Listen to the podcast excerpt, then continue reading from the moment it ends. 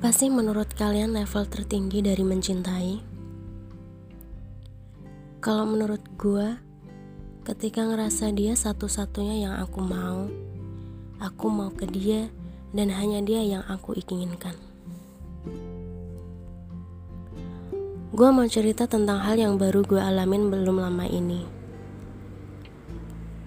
Sebenarnya dalam hal menyatakan cinta, tidak melulu harus laki-laki yang maju duluan. Sah-sah aja menurut gue soal perempuan mengungkapkan isi hatinya ke gebetan.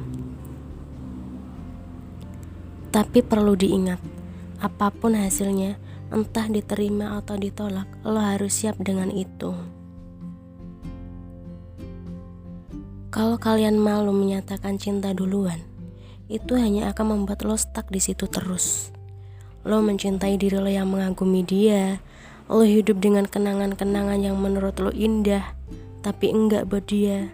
Dan pada akhirnya lo akan terbunuh dengan ekspektasi lo sendiri.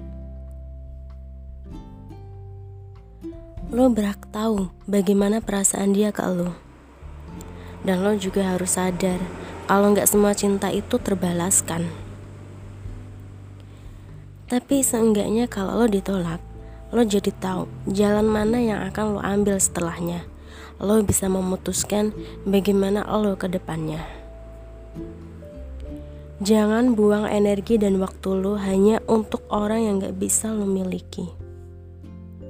Sebelum lo jatuh cinta semakin dalam, lebih baik lo tahu gimana perasaannya dia ke lo.